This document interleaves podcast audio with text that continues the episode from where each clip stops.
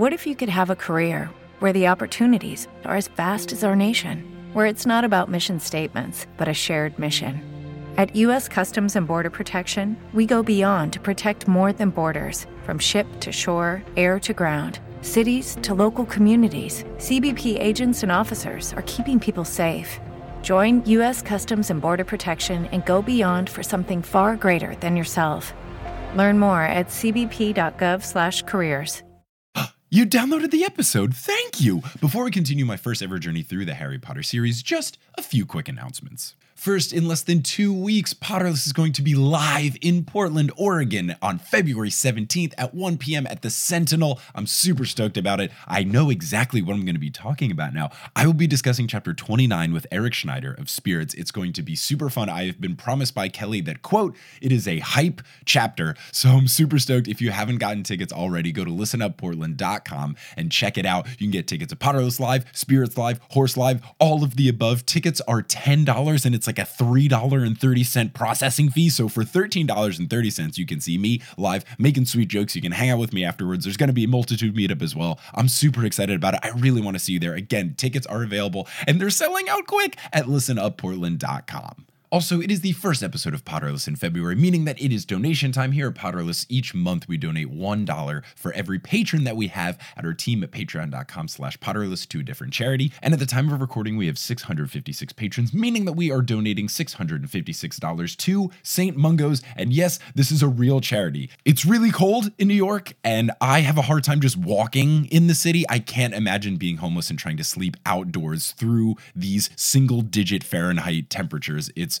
awful. So I was looking for a charity that helps with homelessness. And St. Mungo's is one that's really great because I've been doing a lot of US based charities and these guys are based out of the UK. So I thought that was really awesome as well. And St. Mungo's is great because they go the next step when it comes to helping the homeless. They have a recovery based approach for clients, meaning they focus on addressing the issues a person faces to try to help them avoid falling into whatever made them be homeless. So they'll look at their skills, they'll try to find a way to get them back on their feet so that they don't get into some sort of cycle of homelessness. I'm really excited about this charity. If you want to learn more about them, you can go to mungos.org. And I mentioned those 656 patrons. Well, we have new members to welcome to the team. So shout out to Carolina Alvadia, Ella Fisher, Soleil Dufa Leo's daughter, Julie Anderson, William J. Ward, Sindhu Sridhar, Sanjana Kara, Jessica Lappin, Richie Bunker, Tua Tagovailoa, Lisa Elliott, Margaret Glide, Izzy Spina, Kira Apple, and Katie Marvel. A pronunciation correction to Caleb Omin, and a huge shout out to our newest producer level patrons, Lada B, Noah, Tracy Toya, Lucinda, and Carlos Nino. They joined the ranks of Leanne, Vicky, Aaron, Erica, Calvin, Sadie, Jesse, Natalie, Deborah, Clow, Alex, Frank, Marchismo, Tori, Samantha, Juan, Jenna, Kieran, Rebecca, Abid, Caitlin, Rosemarie, Jill, Marie, Lisa, Ariel, Romina, Kamal, Anthony, Russell, Dustin, Katie, Audra, and Eleanor, Cindy, Billy, Rosanne, Micah, Andrea, Nikita, Colette, Trina, Lala, Chelsea, Taylor, Lovecash, Ali, Cassandra, Roxy, Amelia, Sean, Jeremiah, Sarah, Jesus, Ben, Rachel, Zachary, Jessica, Natalie, Arna, Brandy, Melody, Kristen, Zach, Elisa, Tiago, Daisy, Jessica, Orchid, Jonathan, Joe, Steve, Vivian, Samuel, Victoria, Takari, Darlene, Drake, James, Haley, Marino, Moster, Pinky, Hannah, Angelina, Ross, Marie, Peter, Maria, Phineas, Natalie, Victoria, Lee, Alex, Brian, Caitlin, Cecily, Raul, Finn, Mosine, Grace, Sammy, Raul, Ingen, Mari, Brienne, Heidi, Alexandra, John, Jen, Sephron, Dusty, Noel, Tao, Hala, Emily, Michael, Robin, Rebecca, Patricia, Jane, Will, Neil, Liz, Mariah, Brandon, Vittorio, Sarah, Claire, Teal, Sina, Silje, Desiree, Rory, Gloria, Sarah, Patrick, Alicat, William, Holly, Linnea, Everly, Kevin, and Can't I Potter? Who never do the awkward thing where you say goodbye to someone and then you walk in the same direction. If you want to be like one of these amazing patrons and get access to bonus content like bonus episodes, director's commentary, exclusive live streams, you can go to patreon.com slash potterless. But without further ado, let's get into episode 63 of Potterless covering chapter 10 of Harry Potter and the Deathly Hallows, the Seattle Live Show, guest starring Nathan Cox and Alison Luhrs of Jet City Improv.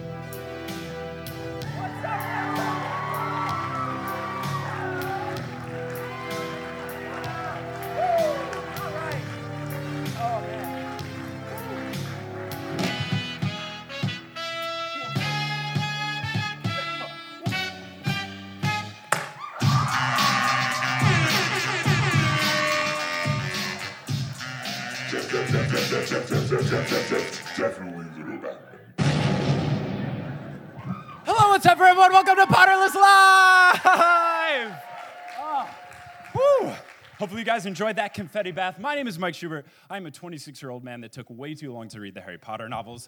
I am going through the series for the very first time with the help of some friends that know a lot more about Harry Potter than me. Uh, so, to help me out, sorry, I'm a little out of breath. To help me out, I have two lovely friends of mine that are uh, both Seattle improvisers. We have my good friend Nathan Cox, who's an improviser here in Seattle and an amazing DJ, and my friend Alison Grant, who works for Wizards of the Coast as a narrative designer. So, welcome to the stage, Nathan and Alison! All right. Thank you guys so much for helping out and discussing this book with me. I thought you were kidding about the confetti cannon. No, it was real. I thought that Super was real. a lie. That was so real. Oh, you're covered. I'm so sorry.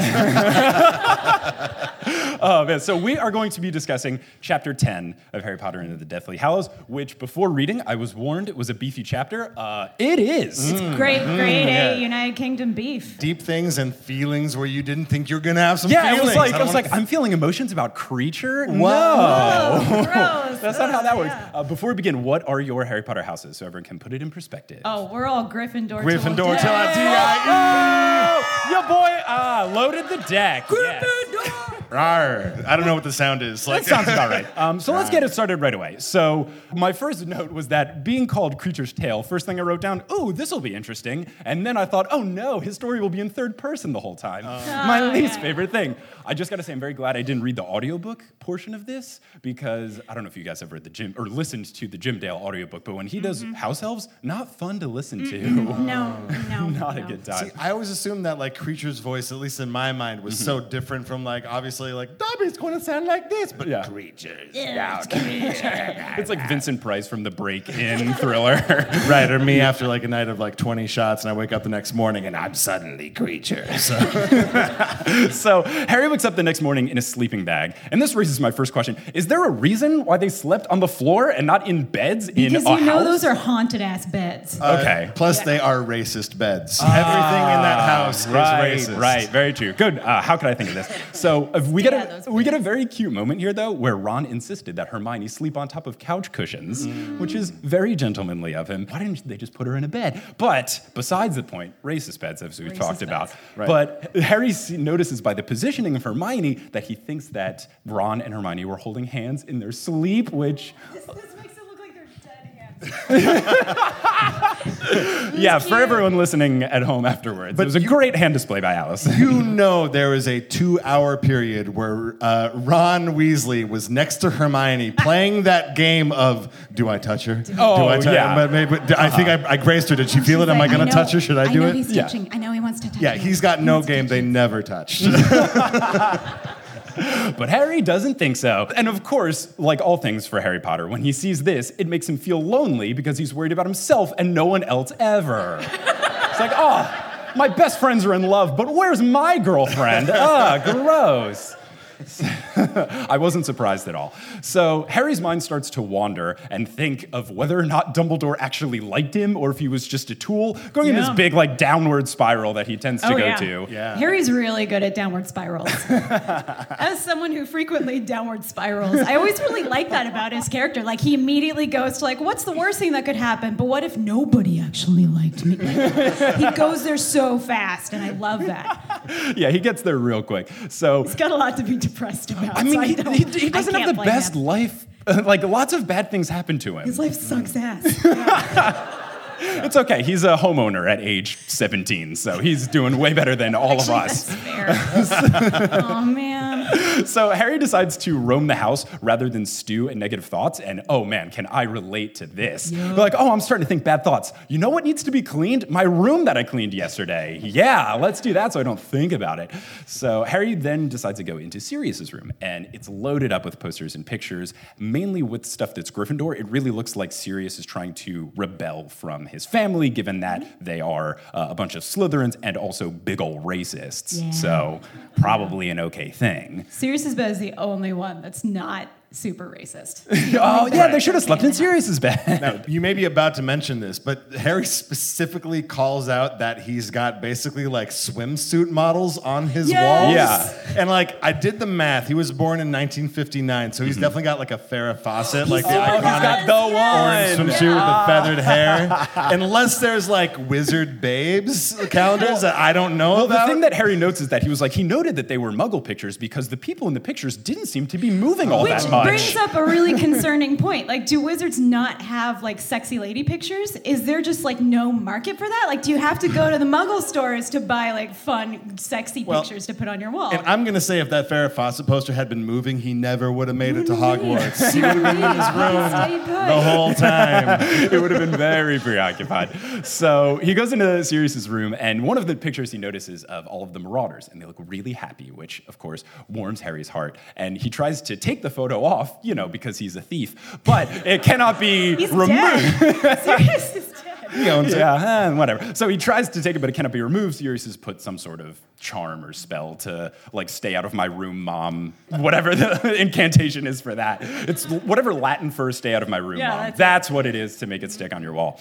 Harry then notices a crumpled up letter to Sirius from Lily Potter, and it's thanking him for a toy broomstick that he got for a one-year-old Harry Potter who's already flying on this. This seems like a really dangerous toy, right? All wizarding toys are dangerous as Yeah. hell. That's Yeah. the running. That's the pattern with all of them. They're saying that like it doesn't leave two feet off the ground, but do you know how much it takes to like dent a baby? Yeah. Uh, about one and a half feet. Yeah. and also, like, as a baby, he is not two feet tall. So No. it can go up like 300% of his height. Yeah. Like, Right. that's not cool. Also, like they all had broomstick training back in like book one to learn how to fly at all. Mm-hmm. Evidently, uh, Harry is LeBron of, of Quidditch. Yeah. because dude's just like flying all over the place at the age of two. How fast is zooming? Also, how Yeah, fast what's is the the, technical velocity term? of that broom's? Yeah. Yeah, Well, is he like Roomba speed? Like, is he just like bouncing off of walls and going in a new direction? The thing that concerns me though is that he is one, and my my sister uh, had a baby, and she's like 18 months old now, Mm-hmm. and she didn't start walking until like just past a year old. So you got to think like in the wizarding world, it's like, well, you got to crawl before you can fly in a broomstick, Yeah. and you got to fly in a broomstick before you can walk. The natural progression of human Right. life. First, they have to be able to hold up their head on their own, and then they have to be able to roll over onto their stomach on their own, and then they have to be able to get on a goddamn broomstick. Just make sure not to give him an M&M or else he'll choke to death. But let him fly on a Yeah, broomstick. Broomman is fine. Nah, it's all good. So the letter mentions spending a lot of time with Bathilda, Bathilda mm. Bagshot, who we just learned about being important last that chapter. name's- that name Like one important. chapter goes like, oh, by the way, Bathilda's really important, and the next chapter Lily's like, I've been friends with her the whole time. I promise, we're the best friends ever. Uh, so Harry then has a moment of awe, but then he analyzes the letter like crazy, like any high schooler does with a text message they've received. So he notes that Dumbledore using James' invisibility cloak is strange, which is mentioned in the letter, because Dumbledore has said in the past that he doesn't need it. And Harry wonders, was he giving it to someone else? Also in the letter, it notes that Wormtail was there, and he looks sad. And Harry's like, "Oh yeah, is he sad because this is the last time he was going to see my parents alive?" Ugh, flips the table; it's in the room. Is he sad because he's a traitor? Is he sad because he turns into a rat, the worst of all animals to turn into? Yeah, so for, for like Animagus stuff, uh, you don't get to pick it, right? It just kind of happens. I believe so. So Yeah. how how bummed out does he find out? Like, oh man, like I'm an animorph, I can do whatever I want. And he's like, "Blah, oh, are you fucking kidding me? like my friend is a wolf, my other friend's a dog, I'm a rat. it. Like they worked at it specifically. Like they went out of their way to learn how to do this. And I imagine he was just like watching James turn into the fucking stag. And Sirius is a cool ass dog. And he's like, wow, finally, I'm gonna find out. He's this sad, awful little rat. All right, quick though. Like, if, if you were like, what would you be the most disappointed to turn into? I think I would go with like a tardigrade, like a water bear. I, I think the, the worst would probably be a sloth because then there'd be no advantage to it. Like I'd be very cute, but I couldn't. I'd be like, I should just walk. Except everyone wants to cuddle you all the Man, time. a slug, honestly. Like something slow and small and squishy just doesn't sound fun. Yeah. at Plus, all. then you end up in Ronald Weasley's mouth. Callback. Sick callback. Uh, so, So Harry looks at the rest of the letter and he notices that it gets cut off, of course, at it seems incredible that Dumbledore end of the letter. Mm. So the ultimate blue balls in the form of Lily's paper. so dramatic. I love it. yeah, she's like, where should I go on to page two? This'll fuck with him. Big old cliffhanger and second page. So Harry looks around, can't find it, but then Hermione comes in frantically because Harry Potter, who a lot of people are trying to murder, has just mm-hmm. left without telling his friends. Didn't write a note like, "Hey, I'm upstairs" or anything. So they wake up and for 15 We seconds are convinced their the best friend room is for dead. a reason, Harry. I like that Ron doesn't even come upstairs. He just kind of yells from the bottom, like, "You get!" Yeah, Like, That's it's like, oh, how dare you? So exactly, uh, Ron says, "quote Good, tell him from me that he's a git." Yeah. Harry then shows Hermione the letter. Hermione notes that Sorry, I just I thought about like what Ron was really doing in that moment was it was the first time since he almost touched Hermione that he had some alone time. Maybe that's why he wasn't concerned or able to go upstairs. Right. Oh, uh, t- uh, tell him he's a git from me. Uh, yeah. so Hermione then notes Hoping Kreacher's not there. God, the worst. Oh. Oh, the worst. So bad, so bad. So Hermione then notes that all the other rooms in the house are torn up, which making them think that probably Snape is the one that went through and kind of looked at all of the stuff. So Classic stuff looker. yeah, that's Snape. Ugh, I don't understand why. he's he's a real Snape goat throughout the entire book. Come on. That's my job. Uh, so Harry then brings up the Bathilda Bagshot thing to Hermione, and before Harry can even get out that she wrote History of Magic to try to brag, Hermione's like, "Oh, the writer of History of Magic? I'm Hermione Granger. Remember?" she she understands what Harry is trying to hint at, so that they can have an excuse to go back to Godric's Hollow, but she warns like, "Hey." Probably not a good idea still. On account of all the people wanting to murder you. Yeah. thing. And especially how well they were following him to the random cafe in the Muggle world that they showed Mm. up immediately. The thing is, like, going to Godric's Hollow seemed like a bad idea when it was just going for Harry's parents. But now it's a situation where, oh, yeah, Dumbledore is his neighbor, by the way. Uh, this is a really bad place to visit. Don't go to Godric's Hollow, Harry, but you gotta go to Godric's Hollow. Uh, so Hermione scorns him for doubting Dumbledore based on what crazy people like Rita Skeeter and Muriel have said. Being the voice of reason, as Hermione Granger always is, as uh, has been mentioned in the past on this podcast, if Hermione was the main character in these books, there would be two of them, and they'd Yeah. each be like 12 pages long. Yes. So Hermione says that they should have breakfast, and on the way down, Harry notices, quote, a pompous little sign, neatly lettered by hand, the sort of thing that Percy Weasley might have stuck on his bedroom door, which at first I was like, oh no, this is gonna be the worst. But then he notes that it says, do not enter without the express permission of Regulus Arcturus Black. And this is something I wanna get really excited for, but in real life, in terms of the episodes of Potterless that have released, I haven't predicted that RAB is Regulus Black for like four episodes. So like everyone here should be really impressed because this is the flip of the Ludo Bagman situation, but I have no proof. But for like four episodes, I've been like, yo, RAB, t- I'm telling you. I'm telling you, it's definitely Regulus Black. I just need to remember if his middle name is A, and now it is, and then we get to confirm. I'm very happy. thank you so much. Thank you, thank you, thank you. So, uh, But can we talk about how he has the like Brian's room, don't enter, like But- sign on the door? But it's like not even the cool one. It says without the express permission, which makes me think of like when you watch an NBA game and it's like this game may not be recorded without the express written consent of the National Basketball Association. It's a like mattress cool. tag. Don't rip it off. Yeah. So not the coolest sign, but yeah, it's the lame version of like no girls allowed. Hermione's already going downstairs. Harry calls her back up, saying that he found RAB. They call up Ron and they go into the room, and it's basically the exact inverse of Sirius's room. It's all decked out in black family gear and the crest, and then also Slytherin stuff all over. Harry even notices the picture of the Slytherin Quidditch team, and he notes that RAB is the seeker there. And Because Hermione's he's like me and everything's about me. Exactly. like, oh, here's something that can relate to me. I'm Harry Potter. Uh, so, so he tries to tell Hermione and Ron this, and like good friends and companions, they're worried about everything else in the room besides besides this. Like they're looking for important things. And Harry's like, no, no, no, look, he's in the middle of the picture because he's a seeker. And then the narrator even does this thing where it's like, Harry then realized no one was listening to him, which is so good. That should happen so much more than it does. it would be great. So they try Accio Locket to try to get it, which I think is great. And if I was a wizard, I would do that all the You time. know, you gotta try. At least they give it a shot. Yeah, but then that's how you end up with like a body like Horace Slughorn because you don't do anything, you just say Yeah. Accio everything. It's ex- Exactly. I the last episode that I recorded, I talked about this. It's like being able just to apparate super quickly would be so tempting, and then it'd be like, oh man, I could walk five steps to the fridge, or Also, I want to be clear, I have a body kind of like Horace Slughorn, so that's not me making an insult.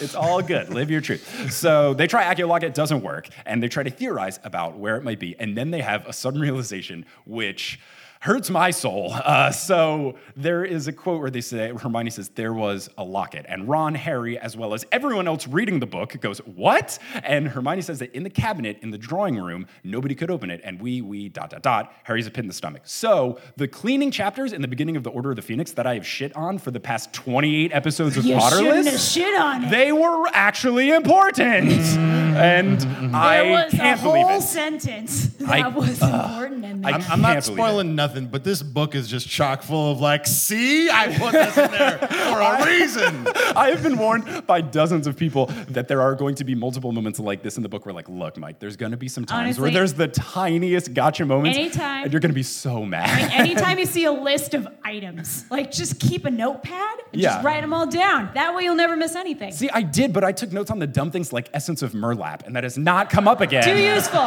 Too It useful. really, but No. when I start destroying Harry Potter trivia across the nation, then I'm to be so great because I'll be like, oh no no, I know exactly how many pages Ludo Bagman was in. I'm well aware of what goes on. So- Harry feels like there's a brick in his stomach, and he realizes that they threw it out into the rubbish. And Harry tries to hold on to the hope that Kreacher tried to steal it. Like, hey, maybe Kreacher tried to steal our stuff that we were getting rid of. So that's basically their only chance. Harry calls for Kreacher, who apparates in immediately. And of course, what's the first thing the Kreacher does? Because he's a big old racist, comes in and goes, Ah, the Mudblood, the Blood Traitor, why am I here? My master would be so upset. Uh, and Harry immediately is like, No, you're not allowed to do that anymore, and says he can't call them those names. And he asks Kreacher, and every time he talks to Kreacher now, as he did when he put him and Dobby on spy duty, has to preface it with like a hundred things so you don't get the genie thing where they go like similarities or whatever. He's like, You have to tell the truth. You can't lie to me. You really need to tell me where it is. When I ask this question, you have to answer it like all of the Apple user agreement thing. good, it's yeah. like, he goes through all of that. It's like, do you agree? And the Kreacher's like, oh, fine. Kreacher agrees. and then finally says, like, where is it? And he says that Mundungus Fletcher took it. And the like complete 180 that I've done, where first I was like, Mundungus Fletcher has a cool name and seems quirky. That's great. To now I'm like, fuck Mundungus Fletcher so sucks. much. He sucks. He's sucks. so bad. He sucks. So bad. He's got dung in his name. That's how you know. Yeah, yeah. Oh, when you're when you're a combination of the words mundane and dung, like so yeah, not ideal. So he took it. Harry asks why, and then Kreacher goes into this big story, which is the title of this chapter. So the whole story is about that after Sirius ran away, uh, Regulus joined the Death Eaters at age 16, very Malfoy-esque, and he was very happy and proud to serve Voldemort. One day, one year after he served, Regulus said that Voldemort needed an elf, and even Harry's like, Voldemort needed a house elf. Uh, why? there's so many reasons why. We'll get to it. Yeah, we'll get to it. Because Voldemort, you know, doesn't think that everybody is as important as him. The squad is very shocked, and Kreacher says that he was honored. And he gets this, like, I don't know if it's cute or scary that the whole time he's telling the story, he's rocking back and forth. I think that qualifies as scary. Yeah. Upsetting. it's like, Yeah. oh, it's kind of adorable because Kreacher was important, but then you learn what Kreacher did, and you're like, oh, never horribly mind. traumatized little asshole. Yeah. so Kreacher then tells the squad about how Voldemort set him to go to that same cave where the Black Lake was and the Flying Dutchman's ship and all of that. lake, yeah. And Voldemort basically made Kreacher be the guinea pig to like test run it. Be Yeah. like, you know, when you run like your roller coaster in uh, Roller Coaster Tycoon, when you make a created one, you're like, will this water slide work if there's a jump in the middle? Let's Here, give it a shot. elf yeah, go yeah. Kreacher. Uh, so he basically does that. And he- Like just in case you needed a reminder that Voldemort is like hella evil, Mm-hmm. like yeah, we're just gonna have him like literally torture a living sentient sentient person. Yeah. and I imagine yeah. him just like having Kreacher go through the thing and just like standing with his arms crossed, like, yes, okay, now stick your hand out and then call up the ghost boat that's underneath the water. Hmm, perfect. Why'd you put your hand in the water, Kreacher? Yeah, just take a just put your hand in the water. Yeah, cool. You're great. So he basically had Kreacher go through the whole thing and then took the potion. And then once the potion was out, put the locket in, filled up more of this poison death potion, and was like, okay, great, it works. I'll see you later. Thank you so much. And then just pieces out. Uh, so Kreacher then has to drink from the water because, as we've seen with the very traumatizing Dumbledore situation, it is messed up stuff. And I don't know, do they ever like fully describe what that potion does to you, or do you just kind of have to No. infer? You you get to infer. Okay. And In theory, Yeah, okay. Yeah, no, no, no, it's fine. I don't know if like later in the books they're like, oh, by the way, like if Harry ever talks to Painting Dumbledore, Yeah. if, if he doesn't talk to Painting Dumbledore in this book, I'm going to be so disappointed. I have no idea Uh, what happens. Oh, my I, I always I always gathered that like it just kind of makes makes you like realize or remember like your worst fears and memories and Yeah. like puts you in the worst mental headspace whether it's potential or Mm-hmm. something you've actually experienced. yeah, experienced. that's what I was thinking too. Is just like the worst version of Boggart, or just like that one time you said that awkward thing in sixth grade forever, Yeah. and you're like, no, just like on repeat again. So Hey, you guys want to go see Pokemon 2000 this Friday? So Don't remember.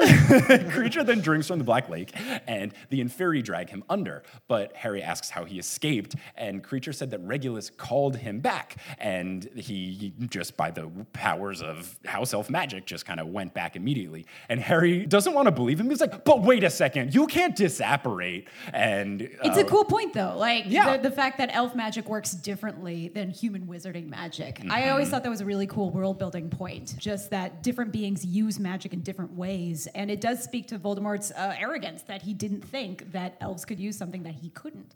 Yeah, and this is the second time that he's done this with the cave because Dumbledore also noted in the end of the sixth book, he's like, oh, Voldemort didn't think that any teenager would be able to do this. You're yeah. fine, you're good. So, yeah, Voldemort, not ideal. Well, and the tricky thing, and it gets to this a little bit more, but like elves are evidently, it, it seems like infinitely powerful. Yeah. And the the fact that they are, as Hermione kind of points out, that they are kind of slaves Mm-hmm. and have to follow unless they're freed.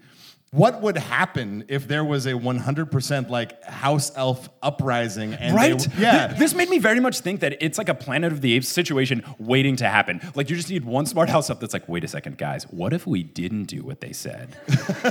what if we all just wear socks and then didn't do what they say and then rise up and then they can just like do all sorts of magic in Hogwarts that the people can't do and then they're screwed. And I'm all for house elf liberation, except Sure. I really hate those portions of the books with Hermione. I, I don't know if they ever come to fruition of anything at all, but we got a lot of spew stuff that so far hasn't done I, anything. I love the idea that a house elf like leads the rebellion and like still speaks in third person the whole time. so it's like Jellybean thinks we should stand against the man. it was perfect because no one would take them seriously, and then they would rule the humanity. Mm-hmm. So and then we'd all be speaking in third person.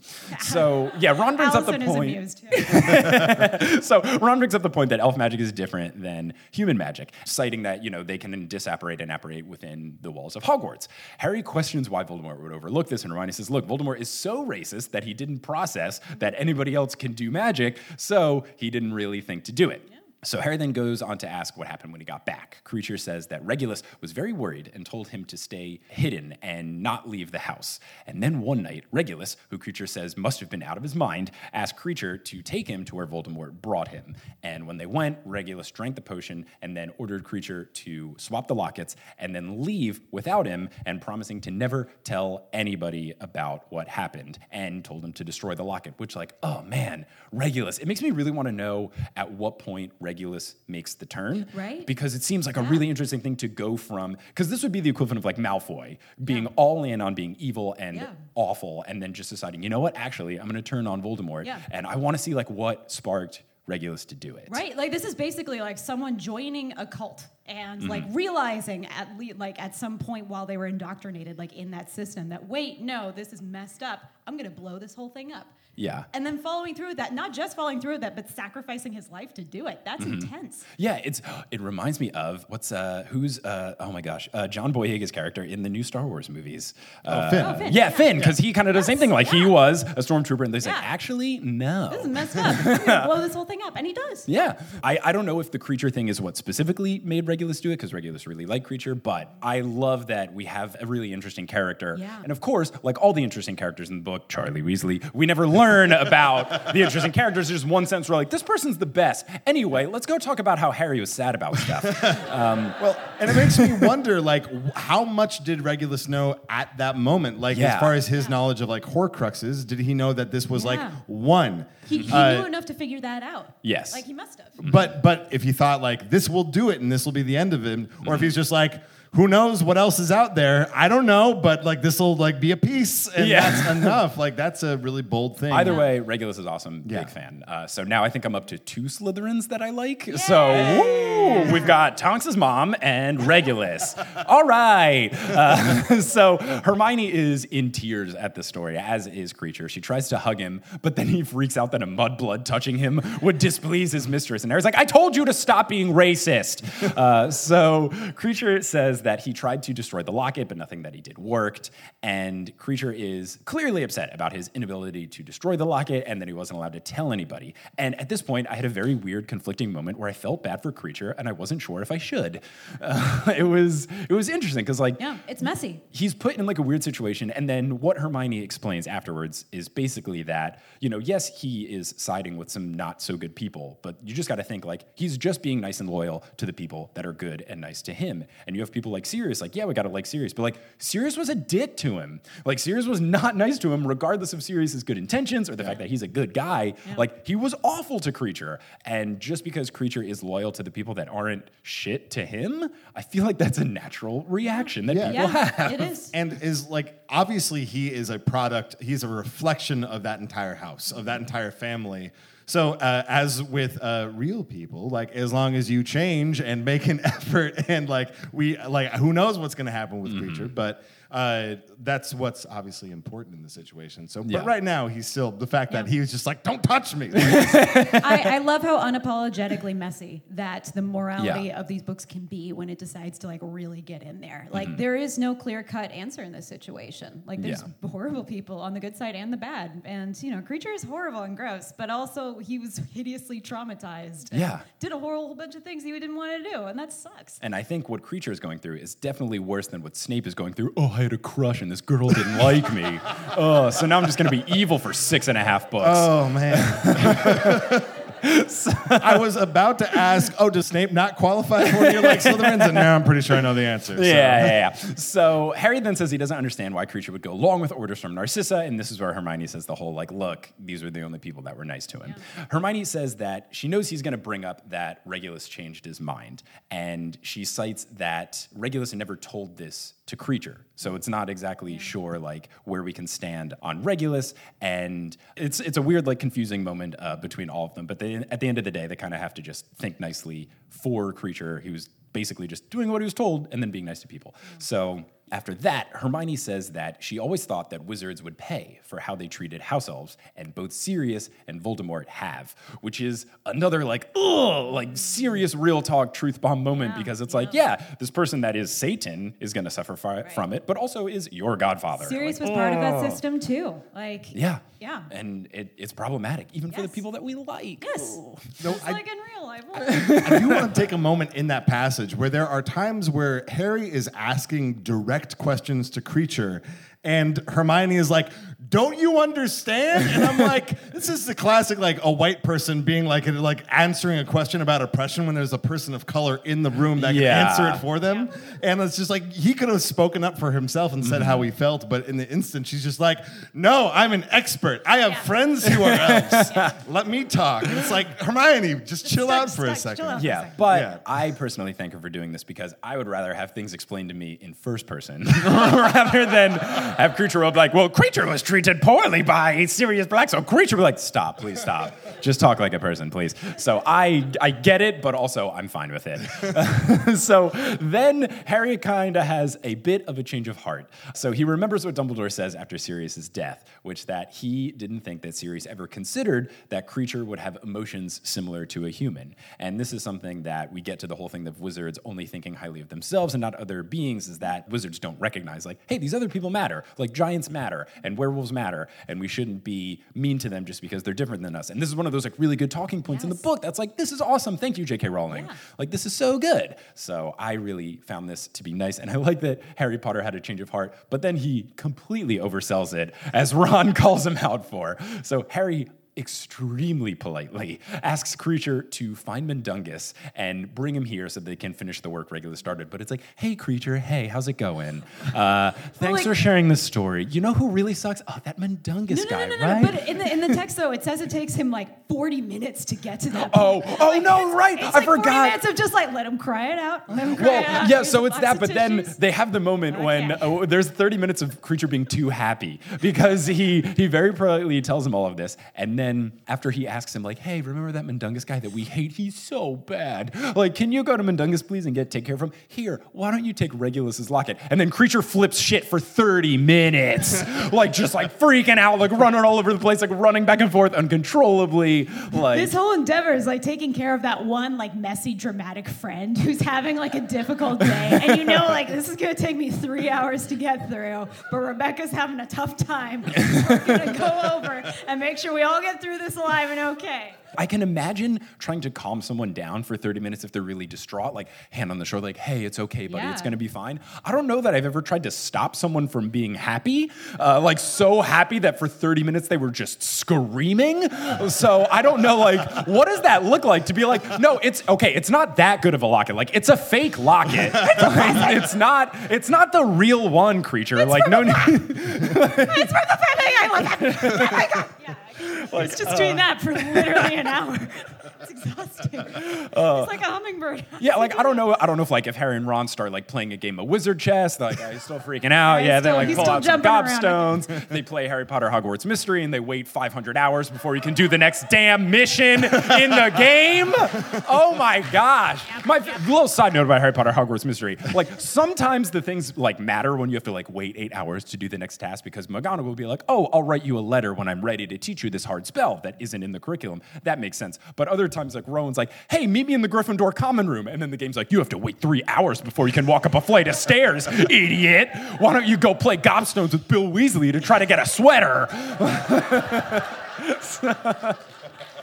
oh, man. So.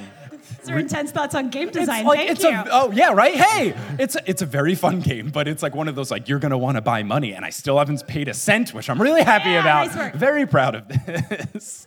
Uh, so gives him the locket. He freaks out. Thirty minutes later, he's back down to earth, and then he bows to Ron and Harry, and then he turns to Hermione, and he does a weird spasm, which the narrator describes as a failed salute, and then he disapparates. Improvement? Yeah, Improvement? I, I wanted more detail on the weird spasm though. like I want to know was it a weird arm thing? I thought it was like he, he was trying to figure out like what a curtsy is, and he like uh I'm supposed to do something different to For those women. of you listening at home, we're attempting to We're Lots of all good spasm. spasming on Yeah. jerk our stage. bodies in a way that looks like a salute. Yeah, it's difficult. I'm really excited about how, like, I don't re- know exactly how much time has passed since Mundungus took the the locket. So he took that. It, they learn it in the beginning of the sixth book, Mm-hmm. where Harry's like, "Oh, hey, Mundungus, what's up?" And then like all of the things fall out of his Okay. trench coat, and he's Okay. like, "Mundungus." So, so I'm I'm real excited for, and you'll have the the tension from this chapter to whenever uh, Kreacher completes his task, if he completes his task,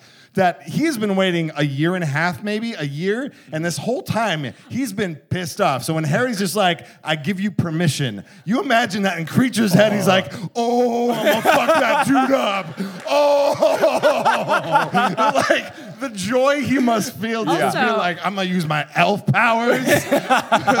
Theoretically, this is locket like it's still a Horcrux, so it's still like cursed as shit. Which means Right. Mundungus has been walking around with this like cursed ass motherfucking locket Yeah. for like a year. Yeah, I wonder if bad stuff has happened to Mundungus. I hope it I hope has. so. I hope like I hope really he's weird suffering. things. Yeah. Yeah. I mean, he was mm. still he was still around for the the multiple Harrys excursion at the beginning of this book. So Yeah. clearly it hasn't affected him too badly. Yeah, except he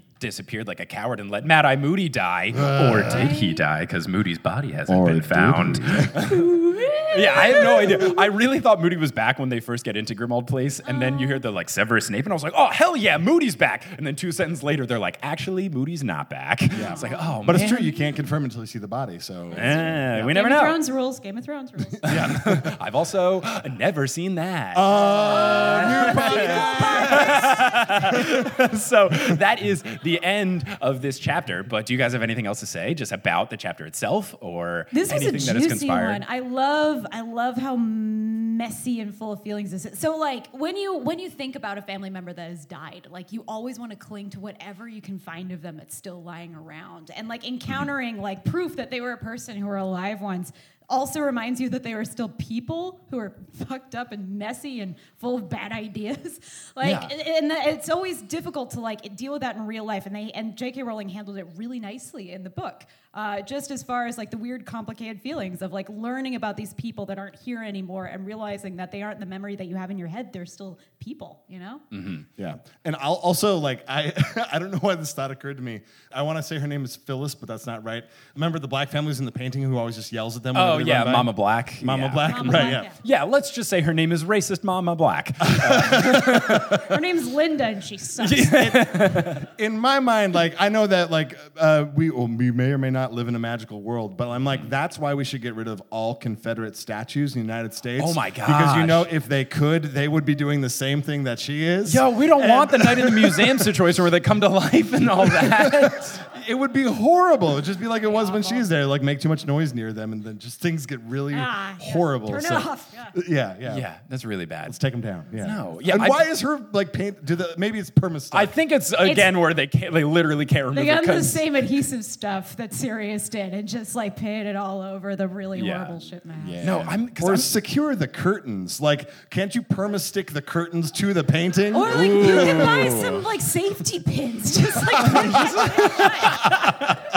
just a lot of stuff to cover it up. honestly, yeah. I'm so intrigued by like whatever I, I need to know more about how paintings work Yeah. because when is the painting painted Mm-hmm. and then like is there any downtime between like death you know what if you like pass in your sleep or one of those things where you like don't know what's up and you just like wake up and you're like why am I in Dumbledore's oh man oh what happened oh come on I What did- if you just- Hey, anyone here? How did I die? You had an aneurysm. Shit. oh come on what if you just like flat out are just like, I'm cool with not existing anymore. Let me just like cease to be. And Yeah. you're in this. This But like, it's for a long not time. necessarily a sentient. Like the paint, the paintings aren't necessarily sentient. Like it's But just they have like a- emotions because the fat lady erupted into Right. tears when she found out that Dumbledore died. So, like, are they still people? Mm-hmm. Like, what kind of rules do the paintings have? And of course, J.K. Rowling never says anything. Why would she describe it to us? Uh, or does she? As someone who, uh, so The silence after makes me think she might. does Harry finally ask questions? The last half of the book takes place in a painting. So I, I make video games for a living, and uh, part of like the worst part of coming up with imaginary places is the fact that you can't explain everything, and some things you shouldn't explain because the moment that you start to like get into the midichlorian levels of like here's the science of how it works, it immediately stops being magical and starts being scientific, and that sucks.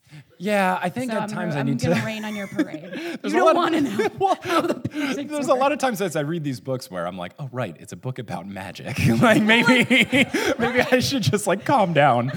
well, if, if you think about it too hard, you'll end up in this horrible like Black Mirror space where, like, yes, it uh. is a copy of someone, uh. and they've been living in an elementary school for 500 years, and it's awful.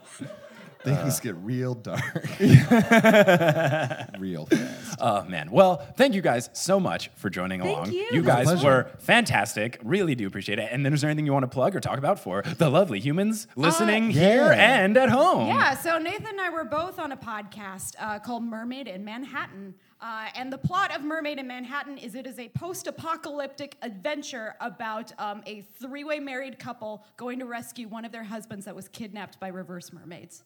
Uh, and reverse mermaids are exactly what you think they are. So picture it, and you've got it. But yeah, there's a civil war between the normal mermaids and the reverse mermaids Mm-hmm. happening in underwater Manhattan. Uh, there's It's, it's the coolest project. there's I've ever worked on. froglodytes. There's like all sorts of things going Yeah, on. Yeah, there's a cosmic infinite eel who's an asshole. It's great. Yeah. Uh, so yeah, uh, Mer- and Mermaid on Manhattan is in all platforms: Apple Music, Stitcher, you na- Spotify, you name it, it's there. So go give that a listen. Yeah. uh, for sure. And if you're not doing anything later tonight, I'm going to leave this theater and drive 10 minutes to the Pocket up in Greenwood to go be in my comedy duo called Book Club. Uh, so if you want to watch me get drunk on stage, that's what I'm doing tonight. It is a good time. The show is very fun. Al- Also, I do want to mention that uh, I hope we find a way to get it on the podcast. Yes, dude, please do. Uh, that I wrote for the next chapter. For those of you who know what the next chapter is about, I wrote a battle rap from Harry's perspective against the guy who shows up at Grimmauld Place to the tune of Story of Adidon, which is the Pusha T versus Drake rap, which is all about fatherhood. So uh, I'm, I was going to do that tonight, and then I showed up and I was like, Chapter 10? No! so maybe we'll find a way to ha- have that I'll find a way to get it. Okay, in. okay. But yeah, but uh, honestly, thank you guys so much for doing this. I really appreciate it. Uh, and hopefully you guys enjoyed them too. Uh, so that, thank yeah, give it up, give it up. So, All right, Pass Mike, you think you're hot shit just because you're live? Well, we have to take a step back before we get to the Q&As because it is time for Wingardium Adridosa.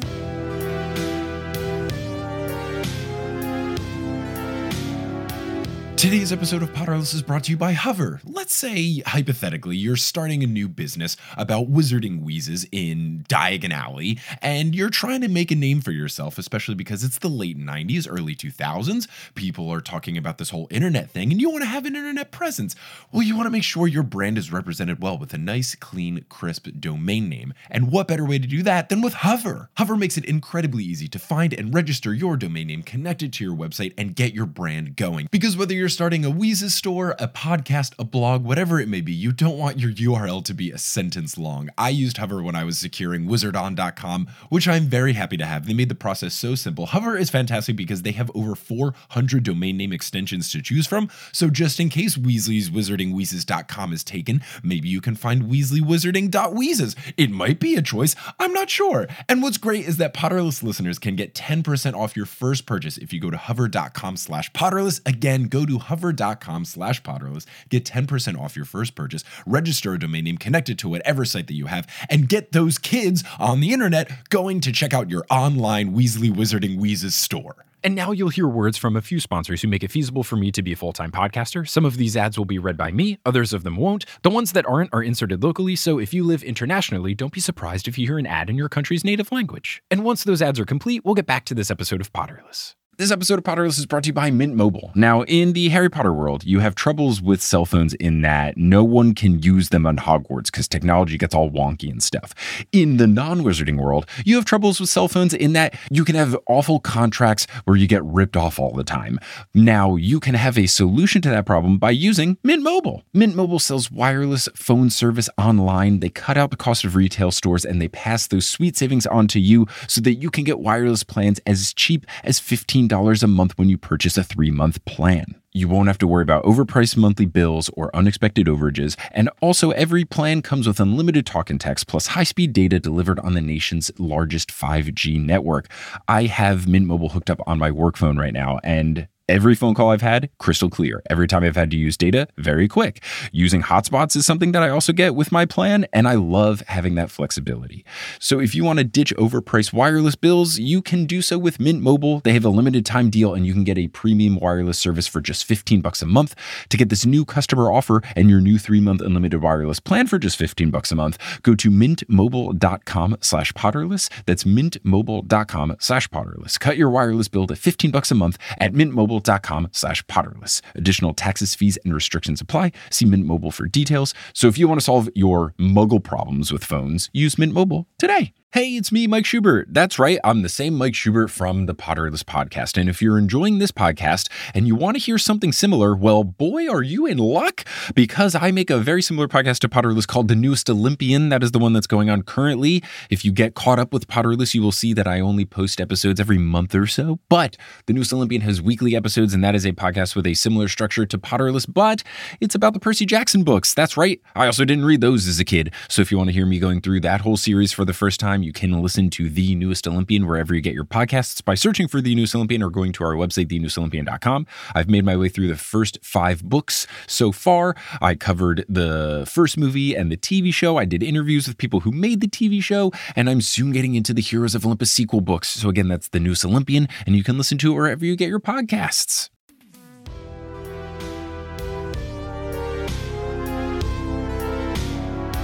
So, we we have got the space until 8:15 and what I want to do is open this up now to to a Q&A session. So basically, if any of you folks want to ask any particular question, please spoiler free. Yeah, if you need to roll out and go to your show, you can totally do No, that. I got like 10 minutes. Let's do this. Okay, cool. Um, so uh, I think the best way to do this is like either go to one aisle or the other and like maybe line up, and then we will pass one of the microphones to you. So if you have any sort of question, please spoiler free, or any sort of like, hey, have you heard this like theory or anything like that? Please come on up and ask away, and I'll answer it, and we can become good old friends. because friends. the best part about Harry Potter is talking about it with my friends, which all of you folks are my friends. friends. So yeah, at this point, anyone like come on up, don't be shy. You can ask questions and stuff. Microphone stands are great, beautiful. Oh It's all right.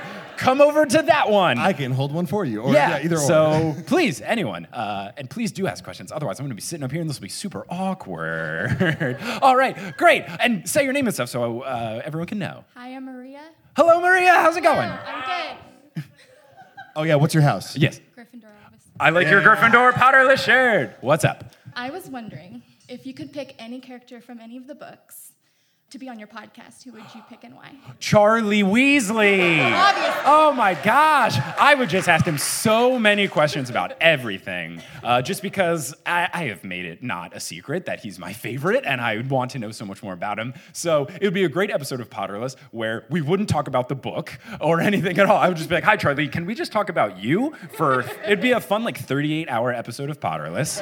Uh, no edits, obviously. So yeah, I would say definitely Charlie Weasley. Uh, you guys can also answer the questions if there's anyone you would want to get on. But yeah, I feel like Charlie definitely number one. I think Ginny would also be a great choice too, So just for all the all sass.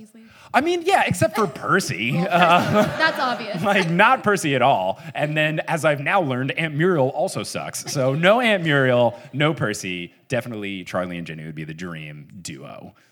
I personally like I I, I would w- love to watch you get frustrated by Hagrid. Uh, because I feel like he would just get off on tangents or whatever, but would be super polite, and you're just like, I don't want to be mean to this guy. And then he'd start telling me Do you all- have any animals, Michael? he'd start telling me a lot of things I'm not supposed to know. Yeah. And then, oh, oh, I shouldn't have said that.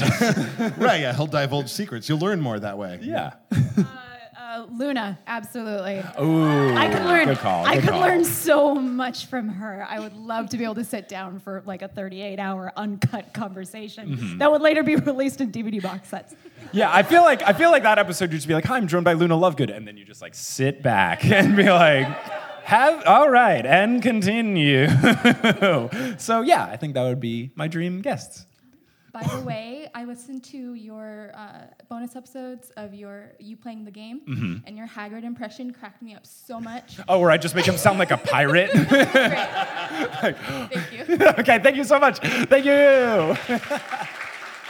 all right. All right, what is your name and house? Uh, my name's Rachel, and I'm a Ravenclaw. Woo! All right. Um, so my question is kind of going off the Hagrid. Uh, favorite magical creature that you've encountered so far? Oh man. So for the longest time, it was the Blasted Scroots. Obviously. Um, and then, and then the official Pottermore account was like, look at this art that we got this artist to do about all the magical creatures. And it was like, oh, look how wonderful they are. And then the freaking blast ended Skrewt one is nightmare fuel. it is terrifying. There's like pincers everywhere and flames and like, oh, it's, uh, it's so, I was like, oh, no, no, no, no, never mind, never mind, never mind. So I, I would say it started as the blasted screws. And now, I mean, the hippogriffs are really cool. I kind of like an animal that inherently is like, this animal's really nice unless you're rude to it. And then it attacks you with its vicious claws. I really kind of like that, you know, rule for an animal. Uh, for me, I love the Thestrals. I just think that's such a. Yeah, I love a good bony pony. that's right. uh, they're just like it's so like I I love the fact that it's conditional that like some people get to experience them and some people don't. It would make me super jealous uh, if, if I weren't able to see one. But, the, but I mean, it's a weird thing where it's like, oh man, I can't see Thestrals, but it's like, well, you've also never witnessed death. so, Yeah, there's there's positives in some ways or whatever. I, I love any animal that's naturally goth. That's that's so, that's so rad. thank you so much for your question. I appreciate it. Hi, my name is Annie. Hi, Annie. Slytherin. Ooh, all right. This makes this makes three No, shoobs. no, but, but re- real Slytherins are okay. All the book Slytherins are bad. Real life people Slytherins, you're great. You're, I hope, not racist. Houses. I'm not racist. Good, great, awesome. Woo! Glad we dodged that bullet. Um, if you were to found a fifth Hogwarts house, uh, what are the colors? What's the mascot? What is the trait? Oh my goodness. Let's see. This one's all yours. Okay, I feel so like the- you gotta have ownership. of Yeah. this. All right. So the colors, the colors are navy blue and pink.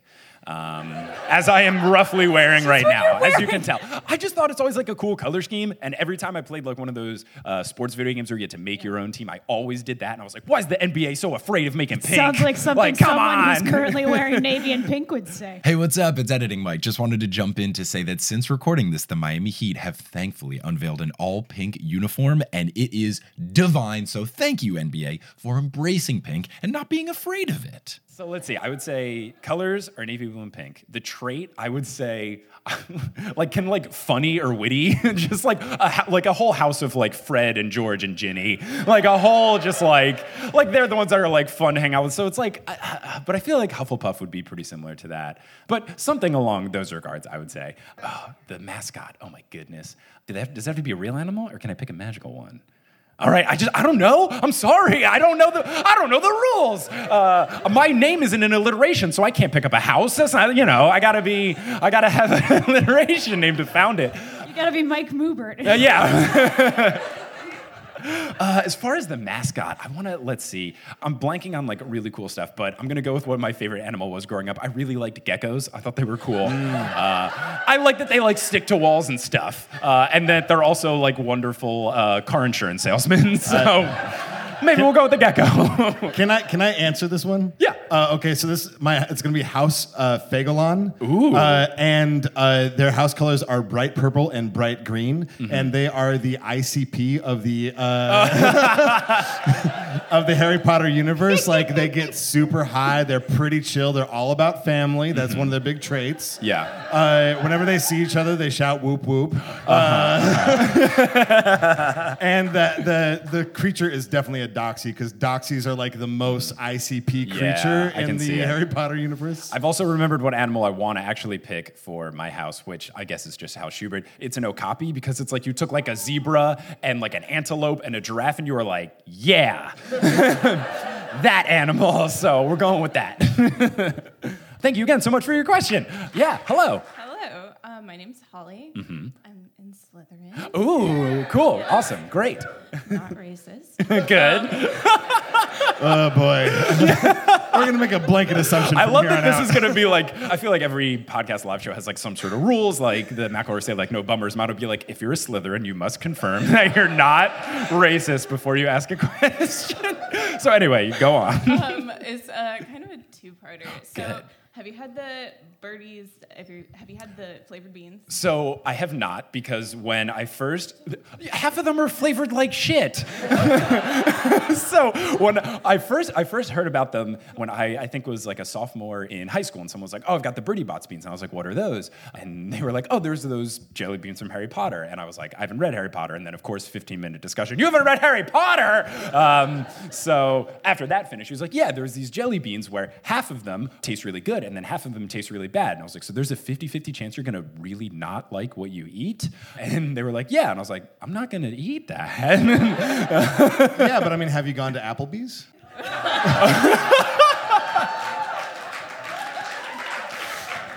Never by choice, but yes. It's the same thing. It's really the same thing. Also, I'm sorry that you lost a sponsor of Applebee's for the rest of your podcast. this, this episode of Potter is brought to you by Chili's. Okay. Well, so if since you haven't had them, Mhm. um, you'd have to just imagine, I guess, from what you've read, Mhm. of the nasty flavors. Okay. Which one would be the most palatable if you had to just like? Okay. take Do a do hot you offhand know what the nasty ones are? I know there's like Oh, earwax like, and earwax vomit. and- yeah, and um, dirt, Bo- um, boogers. yeah, soap, earwax. Okay. yeah. Grass? Oh, you know what? I would probably go with grass because have you guys ever eaten beets? like, definitely tastes like grass. So I'd just be like, all right, fine. I don't know. A grass would like pair with a nice soft blanc or something.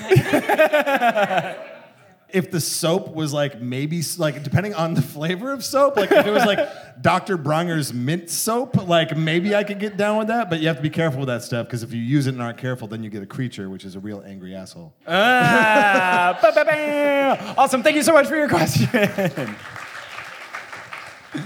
Hi. Hello. My name's Joey. I'm a Gryffindor. Hello, yay! Woohoo! Holly's my wife. Oh, oh wow, fun. It makes the. It's Okay, weird. here's a question for, Oh. for Harry Potter. Well, just for Harry Potter fans, because this is a thing where when people go to like rival colleges, like University of Texas or Texas A&M, they have those like house divided half and half. Do they make those for Harry Potter houses? Because they sh- okay, they go- good. Because I was like, if not, I'm gonna go leave right now and go to the patent office and call up Warner Brothers and be like, guys, I've done it. There's scotch tape in the apartment. um, I'm sure you've thought about this. Wizard basketball, what's it look like to you? Oh man, wizard basketball. It has to be something where it's like somewhat limited. I want to say it's just like certain things are enchanted. No, wizard basketball is NBA Jam. Yes. Exactly. Because like think about NBA Jam. They Heating jump. they jump way too high. They have turbo speed. They can break the backboard if they dunk it enough. light it on fire. Uh, yeah, if you make three shots in a row and nobody else does, you're on fire. I, it's just it becomes NBA Jam. And then you take the polyjuice potion and turn it into Bill Clinton. Right? Yeah. That, that- we're not kidding. That's part of the game. If you put in a secret code, you can play as the Democrats.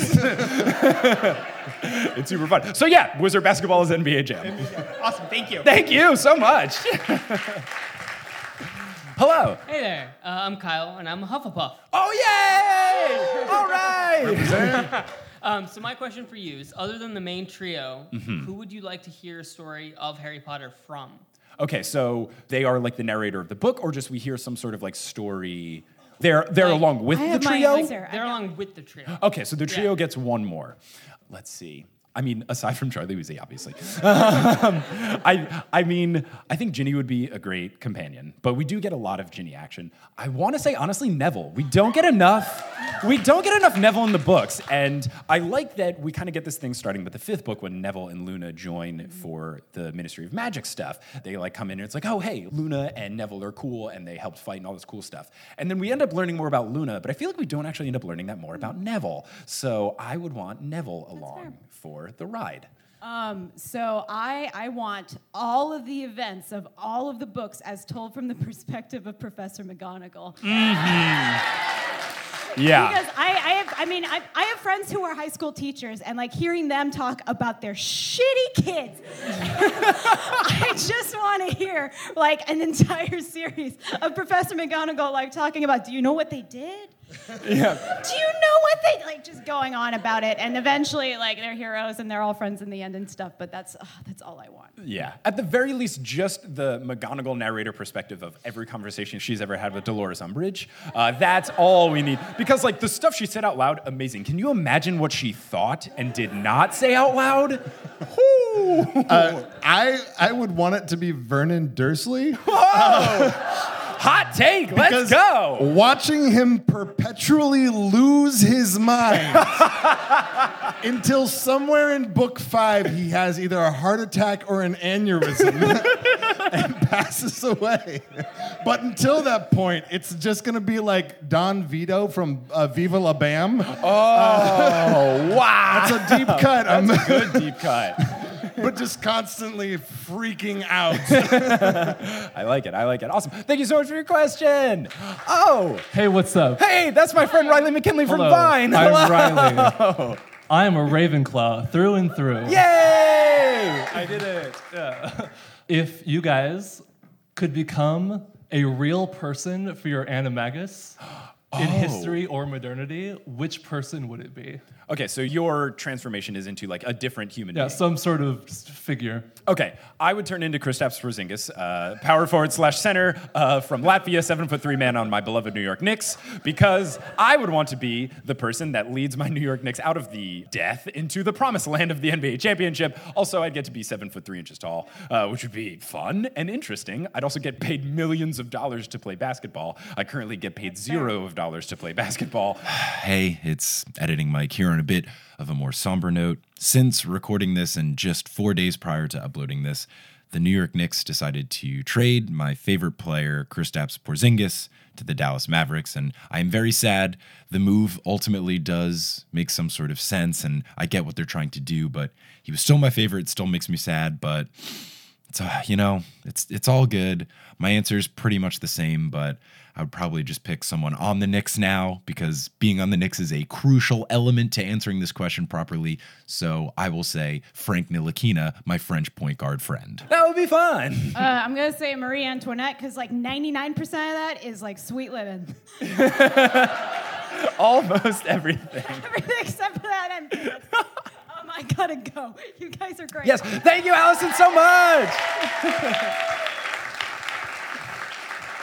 I was gonna say like not to get political, but I've done that a bunch already tonight. And uh, the answer, I'm not even gonna explain it. You fill in the blanks. Definitely Jeff Sessions. you would become him, or just so that you can undo, like you can be the mole. I can take his place. Yay! okay, I can dig it. Yes, as long as you don't A keyboard Slytherin, elf. don't get me wrong. Anyway, before we, Sorry, yeah, before. anyway, Harry Potter.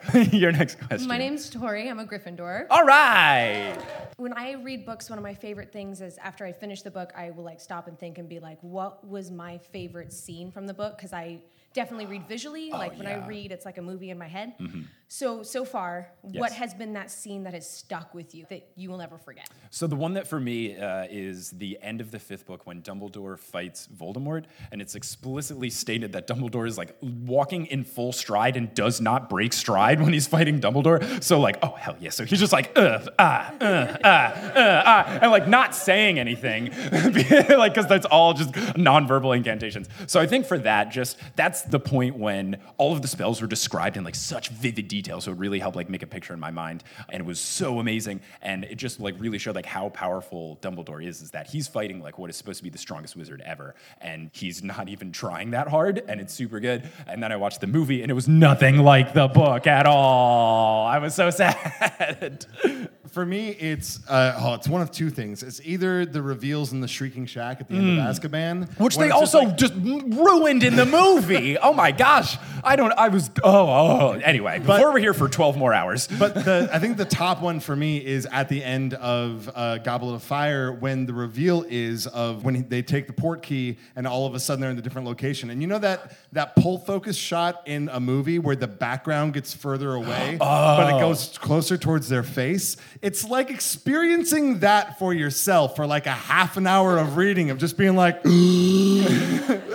uh, just No, like, this- I can't believe what's happening in this moment. This is something that I had mentioned in the podcast where it's like when you're envisioning the books, at least in my brain, you get like some sort of like colory tinge to the background. And like once this hit, it was like a gross, like grayish, dark purple. Like everything was like, oh, it's yellow, it's nice, everything's happy. And then it was like, actually, nothing is okay anymore.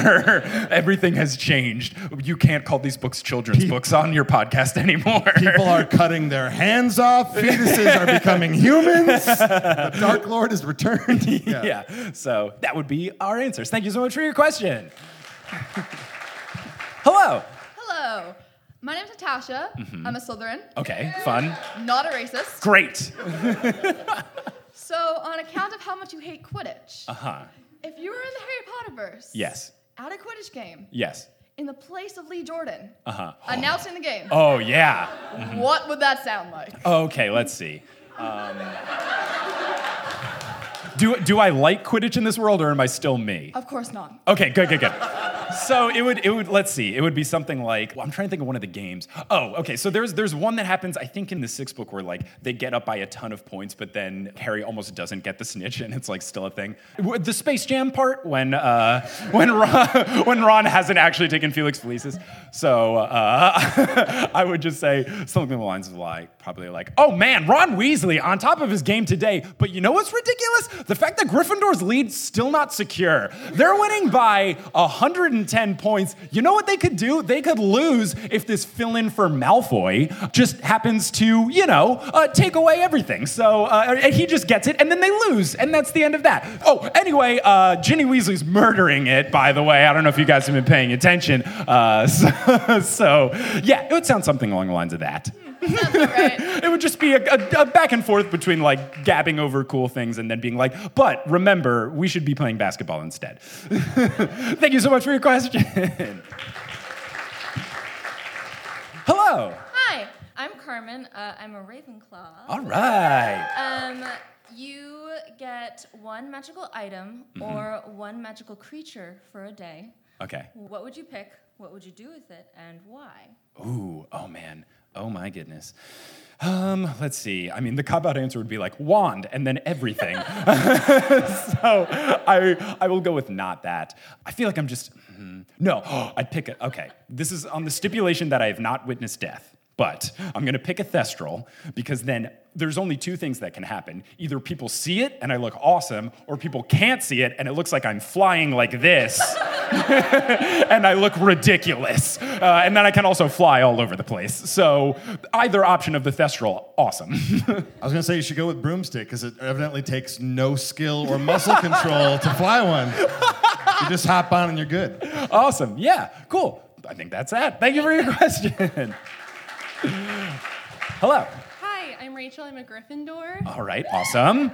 Along the same lines, at Hogwarts, you can bring a pet with you. It's the cat, owl, toad, or rat. What would you Mhm. bring and why? Okay, I'm gonna bring an owl because first off, it's the only pet that like does stuff. like you can, the owl can like send you letters, which you can't do by any other way. I also went to Rice University. The mascot was an owl. That's an obvious choice for me. I would probably name it Pig, but just Pig, uh, because Pigwidgeon's name was cooler when I thought it was just Pig. that would be my call. Uh, I feel like I, I, I was born in the year of the rat, so I feel like I have to choose rat. Sure. But I also don't understand how that really works because like rats live two years and then get cancer. oh, what really? Pretty much.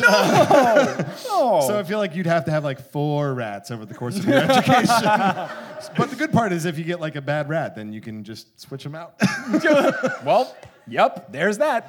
Thank you so much. Uh, can I ask you a quick question? Yeah, that we have time for one more question, so this will be the final one. About the chapter that we read, Mm-hmm. uh, they've started casting some aspersions. What are your current feelings about Dumbledore?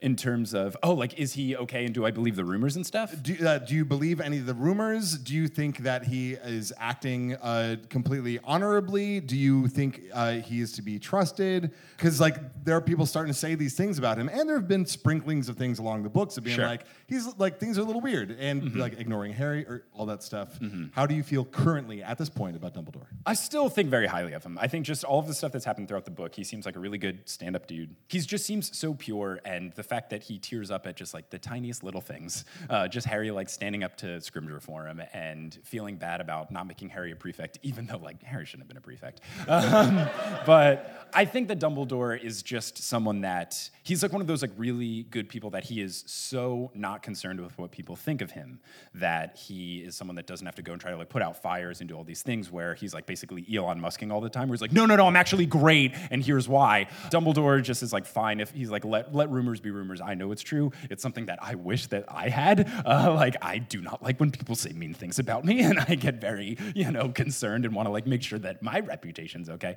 But I think that Dumbledore is just someone that like keeps to himself and isn't concerned about that, and that's why you know you have people like Rita Skeeter or Muriel or Bathilda Bagshot like trying to say stuff and then him not really fighting it, him just being like, hey, I know who I am and I'm secure, and the people that I know care enough about it, so I want to trust Dumbledore. And if he turns out to suck, that would be like the worst. That would be the worst like plot twist of a character ever. Be like, oh, by the way, Dumbledore was the worst. like, would not be fun. So I really hope he's okay.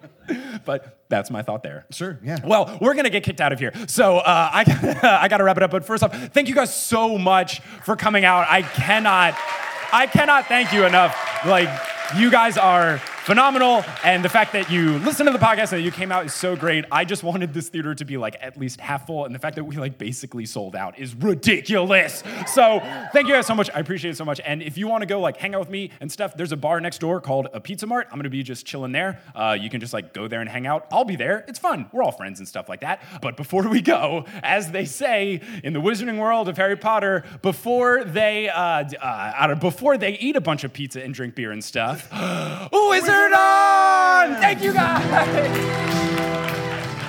If you haven't visited potterlesspodcast.com, you are missing out. Kelly has done amazing work on it. There's information about the show, fan art, pictures, stuff about the patrons, stuff about the charities we do, other shows that I've been on. It's all fantastic. You can go to potterlesspodcast.com or wizardon.com. Potterless is created by Mike Schubert. It is hosted by Mike Schubert. It is edited by Mike Schubert. It is produced by Mike Schubert, as well as Leon Davis, Vicky Garcia, Aaron Johnson, Erica and Calvin Bauer, Sadie Baer, Jesse Horgan, Natalie Klobuchar, Deborah Wilkins, Klaus Serloku, Alex Stark, Rebecca Adamick, Frank Chiodo, Marchismo, Tori Larsick, Samantha Rose, Juan Jenna Dowsett, Kieran Webb, Abita Med, Caitlin Jordan, Pontillo, Rosemary Dodge, Jill Boulay, Marie Lisa C. Keen, Ariel Bird, Romina Rivadeneira, Pinky Pan, Camille Doc, Anthony Bonarigo, Russell Dunk, Dustin Nolan Cooch, Katie Rogers, Audra, Indiana Mercer, Eleanor Curlin, Sydney Cawthorn, Billy Hinton, Rossanne Batamana, Micah Cole, Andrea Franz, Nikita Power, Colette Smith, Srini Unadcat, Lala Palmer, Chelsea Green, Taylor Armstead, Love Cash Longer, Ali Madsen, Cassandra Aponte, Roxy Chaos, Emilia Kraus, Sean Montag, Jeremiah E. Hurd, Sarah Nink, Jesus J. Morales, Ben Silver, Rachel Guthrie, Zachary Pulido, Jessica Ann, Natalie Jung, Arna Goodna Daughter, Brandy Baldonado, Melody McGinnis, Kristen Chavez, Zach Ross, Klein, Elisa Figueroa, Diego Costa, Daisy Carton, Sauter, Jessica Jacob, Orchid Grower,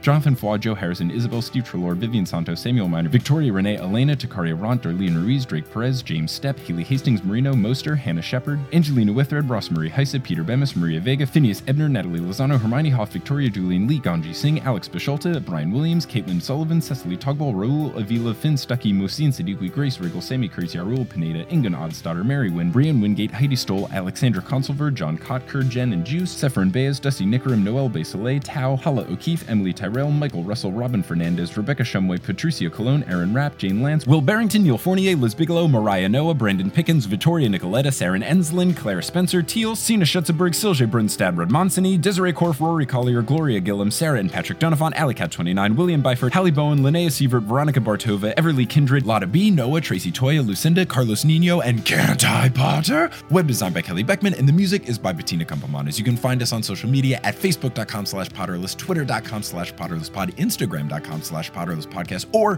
reddit.com slash r slash potterless. For any information about the show, you can go to potterlesspodcast.com, and bonus content is at patreon.com slash potterless. Thank you so much for listening, and until next time, as they say in the wizarding world of Harry Potter, a wizard on! Oh, oh, oh, O'Reilly! You need parts? O'Reilly Auto Parts has parts.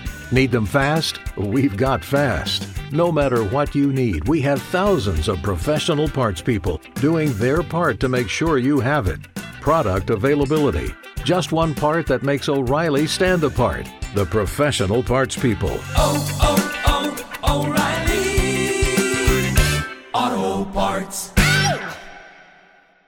Hey, it's me, Mike Schubert. That's right, I'm the same Mike Schubert from the Potterless podcast. And if you're enjoying this podcast and you want to hear something similar, well, boy, are you in luck because I make a very similar podcast to Potterless called The Newest Olympian. That is the one that's going on currently. If you get caught up with Potterless, you will see that I only post episodes every month or so. But The Newest Olympian has weekly episodes, and that is a podcast with a similar structure to Potterless, but it's about the Percy Jackson books. That's right. I also didn't read those as a kid. So if you want to hear me going through that whole series for the first time, you can listen to The Newest Olympian wherever you get your podcasts by searching for The Newest Olympian or going to our website, thenewestolympian.com. I've made my way through the first five books so far. I covered the first movie and the TV show. I did interviews with people who made the TV show, and I'm soon getting into the Heroes of Olympus sequel books. So again, that's The Newest Olympian, and you can listen to it wherever you get your podcasts.